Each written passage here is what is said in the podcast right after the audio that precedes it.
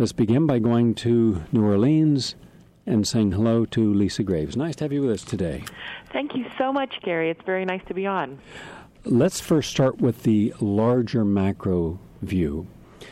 First, we are led to believe that we elect officials to go to Washington or to the state capitals in order to adhere to principles that enhance our well being, whether it's our protections in the environment or personal health. And that's what we believe, and that's what the politicians who we vote for tell us they are going to do serve our interest. But then we start seeing things that make no sense. The Glass Steagall Act is repealed, environmental protection rules are uh, uh, repealed. Uh, there is casino gambling, derivatives, credit default swaps, all of which the average person is is not connected with. It's not a part of their day to day lives. All the average American knows today is that it's boom time, great time, party time for a lot of Americans, but 240 million it's a bad time, and they don't see an improvement in their quality of life. They don't see an improvement in their salaries or their job potential. They see a great deal of insecurity, and they ask, how is this possible? Because neither the Democrats nor the Republicans are actually working on behalf of the average American. And there's where our debate began years ago. Who was at fault? Who was right? Who was wrong? Now, your group has come up with something that we didn't know about. In fact, outside of the people involved, it was one of those well kept secrets. It was called the ALEC, A L E C. And now we find out that there have been corporations, uh, and a lot of major corporations, working to undermine unions, working to undermine workers' rights, civil liberties, corporate oversight, health care, utilities, taxation, all of which favor greater independence for the corporate regime and their domination over the privatization of, um, people's lives, destroying our educational system. In other words, these corporations have worked with legislators on a regular basis where they meet and they vote on what they believe should be the change in the laws.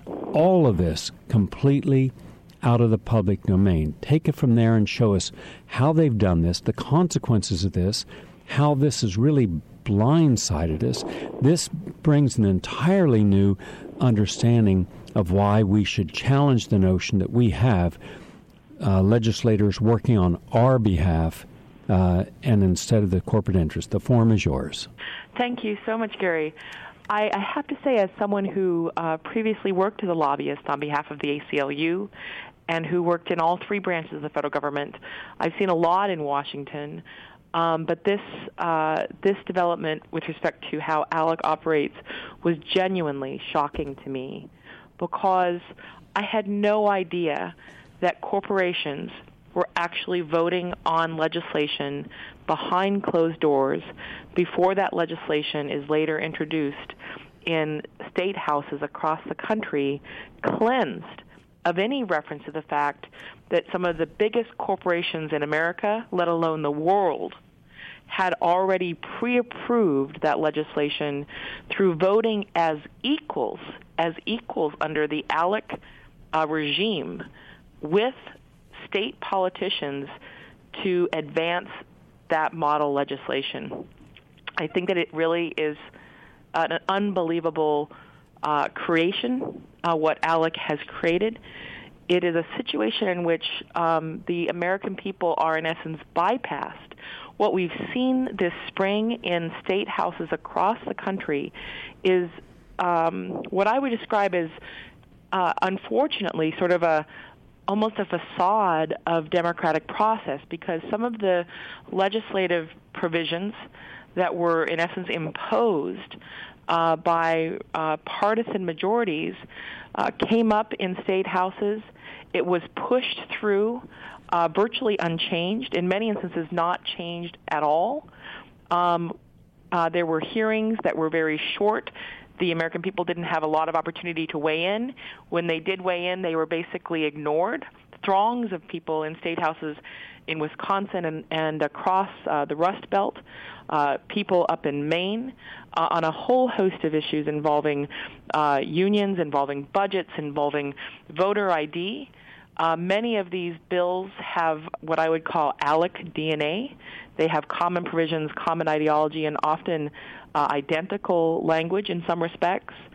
And so you had the sort of notion that there was a democratic process in the state house in which people could um, participate and share their views and and uh, propose uh, amendments, but in fact, almost most of those amendments were rejected. People's concerns were rejected, and this agenda was rammed through state houses across the country. Um, and so, what we discovered when we actually saw this trove of bills that we've made available to the public and to other reporters is how many pieces of legislation have already been pre-approved by corporations voting behind closed doors with politicians. And what we saw was a breadth and depth and duration of agenda to dismantle our public school system, to privatize it in multiple ways, to privatize the prison system in multiple ways, to sell off state public assets, basically to convert public institutions into centers for private gain, to take Americans' tax dollars uh, that would go to um, nonprofit endeavors by the government in which someone isn't taking a piece of the pie, but the money is going into public services, and transfer those services into the hands of the private sector so that they could take profit out of public tax dollars.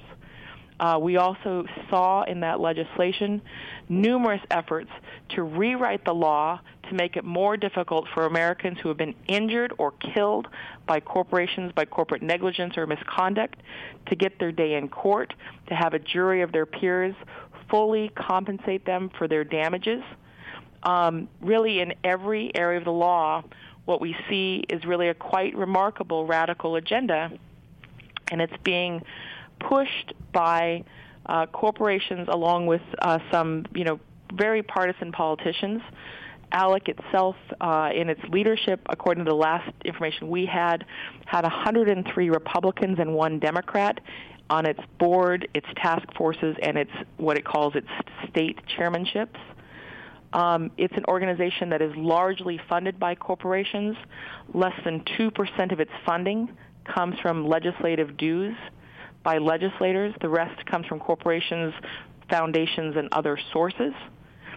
Some of those politicians are so cheap, they don't even pay the $50 dues per year for themselves. They have the taxpayers pay it for them. Meanwhile, corporations are paying 7,500, 25,000 or more a year uh, for this opportunity to have uh, their legislation considered by politicians, vote alongside those politicians for their legislation, have other politicians ratify that legislation, and then have that legislation introduced in your state house without any disclosure to you that it was already pre-approved, pre-voted on by corporations. Also, we might mention some very specific instances because I'm inundated on a daily basis, anywhere from 20 seven to 35,000 people coming on. That's a lot of information to process each day, where people all over the country are saying, we can't go down our public roads out here in Idaho. Uh, they're suddenly blocked. And uh, places we used to go, uh, state lakes, we can't get near. And I thought that's strange. Now it turns out that there's a group inside the White House of 22 different committees headed by the CIA, Homeland Security, uh, FEMA, as well as the Interior Department, and behind the scenes, corporate lobbyists wanting to take 16 million acres of common public land, ban the public from it, turn it over in this government, what they're calling um, a government uh, business relationship with a rosy outlook. Let's make it good to put jobs back out there. And of course, what's happening is they're going to go in there and do oil exploration, uranium, and precious metals. The Chinese are on board. Uh, in Utah, for example, to do coal, which has one of the largest coal deposits in the United States. And I'm thinking, why isn't the mainstream media touching this? Why aren't the advocacy groups? And, and then I find out no one knew about it. Well, how do you get together 22 different agencies, including people from Justice Department? What in the world would FEMA? Uh, people in national security be doing as a part of something has to do with parks and streams and, and uh, access roads into public grounds. They have no business there. And then you start seeing that th- this is where they're not going to allow the people onto their own lands. One little thing separately in New York State. We have a major original investigative report coming out next week showing you the truth about hydrofracking and that it is not safe. Now, right now, the governor is pushing to hydrofrack all over New York. We already have over 600,000 natural gas wells in the United States. Hydrofracking is when you cannot hit a natural gas pocket, you want to go into shale and break it up. But that takes millions of gallons of water per well, over 200 different toxic chemicals per well, and then it can spread into any aquifer system and frequently drills through aquifer systems. So if there's any break at any time or any leaking, your water's polluted. Now we have information where we're calling all over the country and everywhere where there's hydrofracking where people were promised it would be safe. Now we're finding people are saying our water is brown, it rusts our, our dishes, we can't use it for drinking or bathing, and no one's listening to us. So I'm thinking, how did they do this? Hmm. How did they get to where they lied to the American public, like clean coal, hmm. and and uh, said that hydrofracking is great, it's going to cause a boom in jobs. A, it won't. It's merely another com- commodity bubble and uh, people are going to get the investors in it. By the way, are going to lose their shirt. It's not clean. It is not economical. But they had to be working for months, if not years, behind the scenes. And I'll bet anything you'll find that the hydrofracking, which is in every single state legislature, to protect them so they don't have to be falling under EPA water purification guidelines, which would ban them in every state.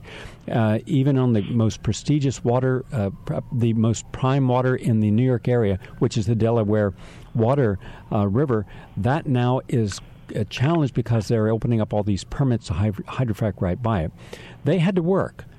They they did this also with mandatory vaccines. Everywhere in America, people were calling me and saying, "Can you help us?" They want to make mandatory vaccines, and I'm thinking, well, how in the world did they get to every 50 legislative uh, member and say that vaccines are both safe and effective when, as a scientist who's studied and written on this, they cannot prove that it is. In fact, there's a lot of harm, but the vaccine industry is behind it once again, now we have a piece of the puzzle we did not have before. When you look at how many pieces of legislation we, the public, only find out either after it's passed or just before it's passed, and it's all written for pro industry.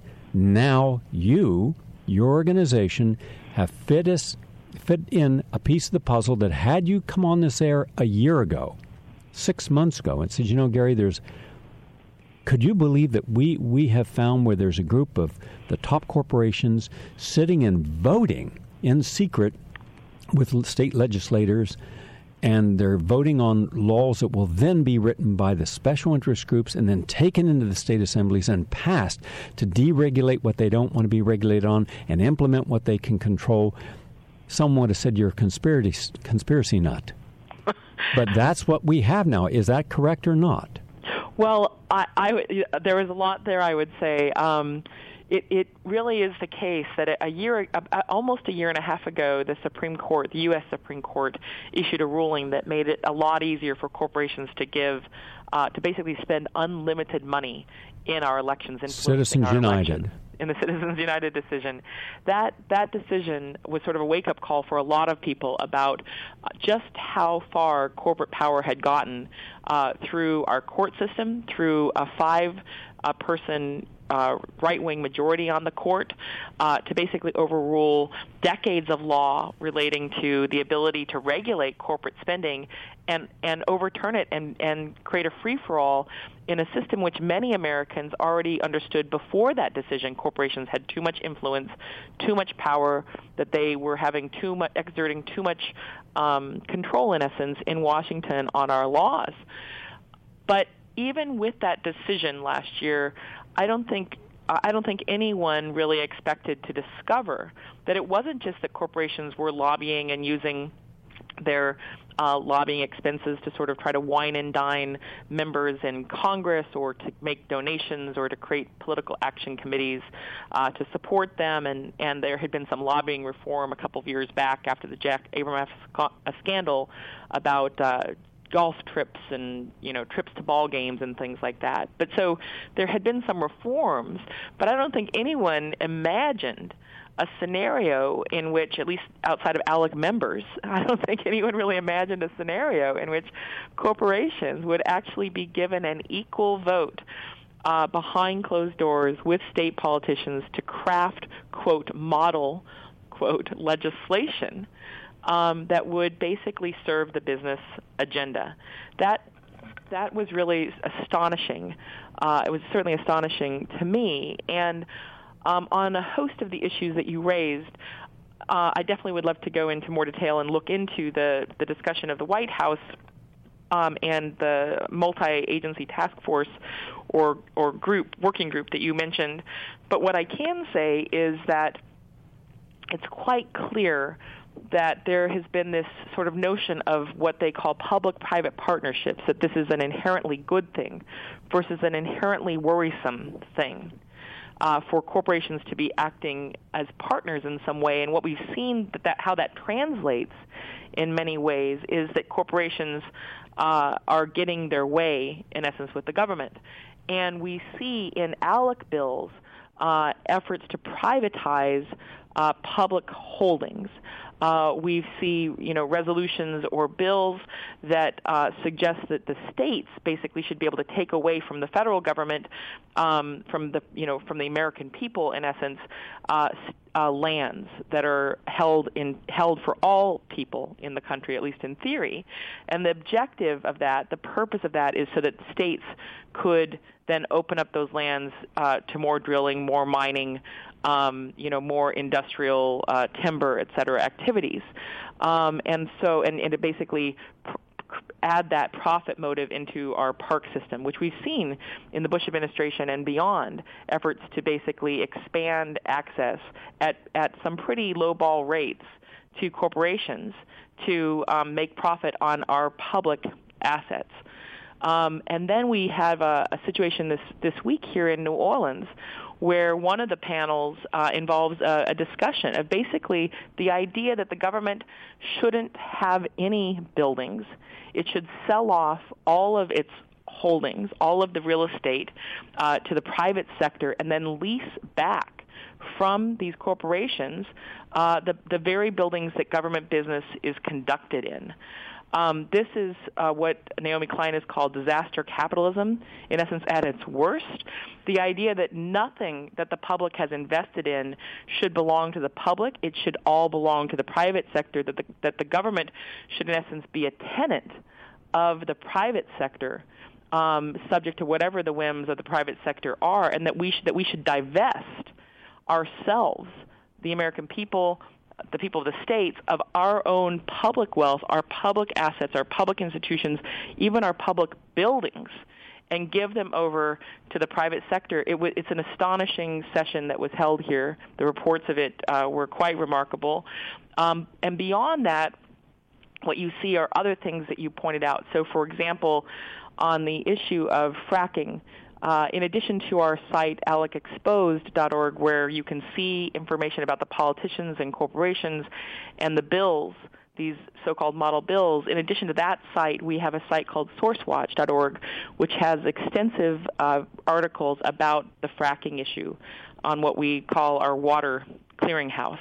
Because the fracking issue, which I'm sure many of your listeners in New York have been following, is one in which millions of gallons of drinkable water water for human beings for our consumption, water that is not necessarily an unlimited resource, is being used to obtain uh, to access natural gas, to access methane gas in in New York and uh, and the region and and across the country. Here at the ALEC convention, they have had several workshops and sessions promoting uh, what they call the golden age, the golden age of gas uh, of gas exploration happening in the country. They claim that this is uh, inherently going to create jobs, that it's that it's a, a great thing. Um, the fact is that it's created a lot of wealth uh, for some of the biggest gas companies in the nation and the world. It has, in essence, bought off through leases uh, some very impoverished uh, landowners in upstate New York and other regions that are that where people are just desperate for jobs and desperate for money. And the consequence that we've seen documented in a number of places is, as you say, that well water has been spoiled, that aquifers have been harmed, and that the toxic chemicals that uh, are being used in a process that was pioneered by the infamous Halliburton Corporation of Dick Cheney fame, that Halliburton um, fracking fluids, uh, which they have tried to hide from the public what's, what toxic chemicals are in those fluids. Uh, some of those have been reported in New York State as well as Pennsylvania due to government examination to include a number of very dangerous chemicals. Those fracking chemicals are um, injected into the earth. Uh, they spoil that water. What comes out is uh, uh, water that is mixed with gas and mixed with these toxic chemicals.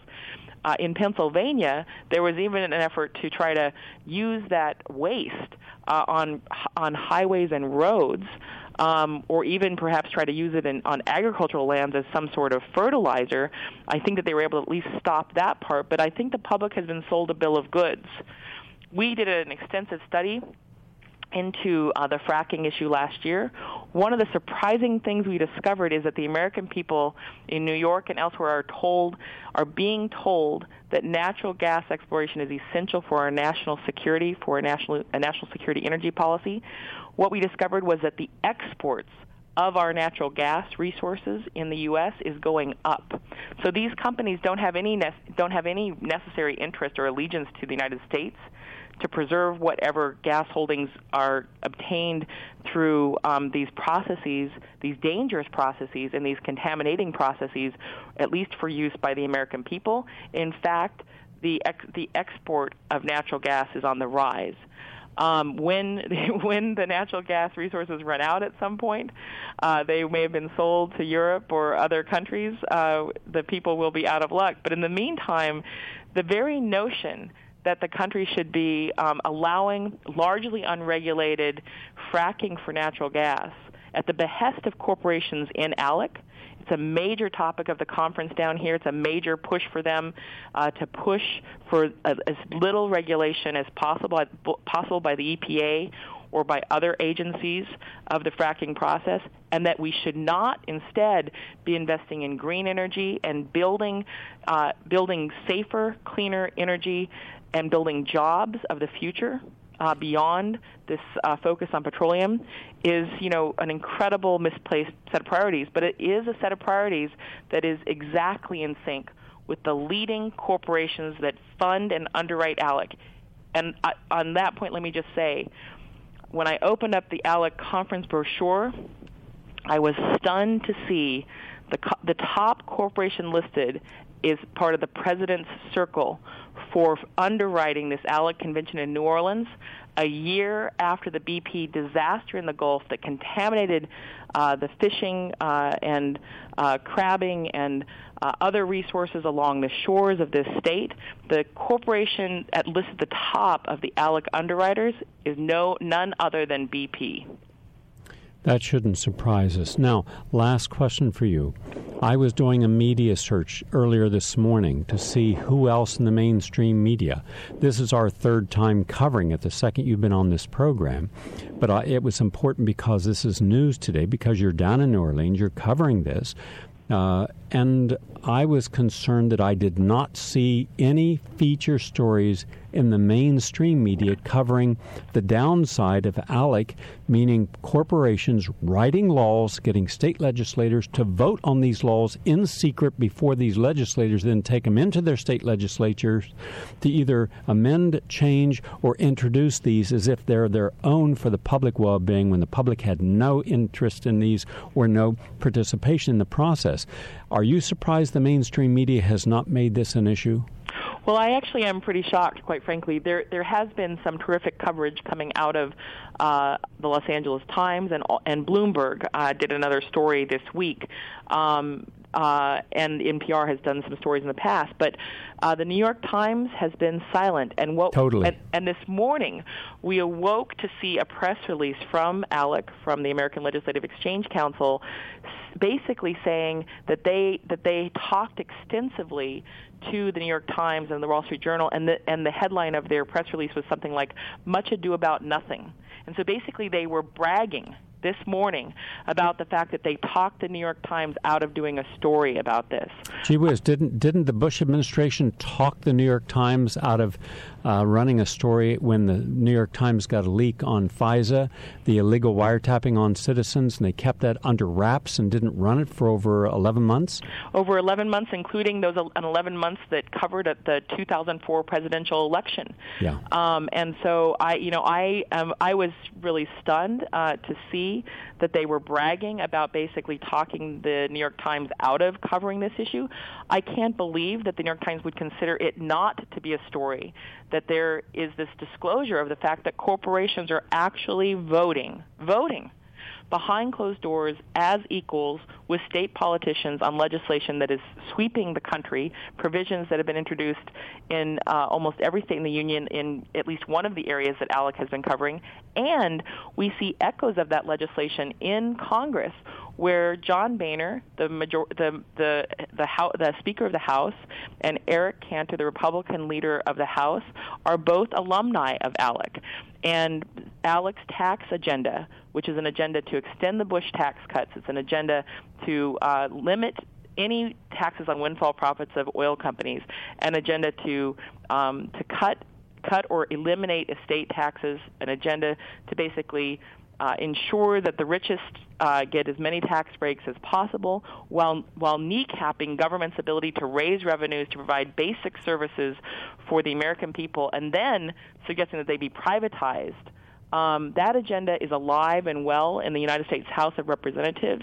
And so the notion that this is not relevant to the New York Times oh, uh, is deeply, deeply troubling. People ought to be calling the New York Times and asking them why they're not covering ALEC and to say that they're shocked shocked, quite frankly, that they that ALEC would suggest that they've led the New York Times to not cover this story. Li- my my interest would be who at the New York Times did they manage to speak with, at what level to see that they spiked this story. Last quick uh, answer, please, Lisa. Sure.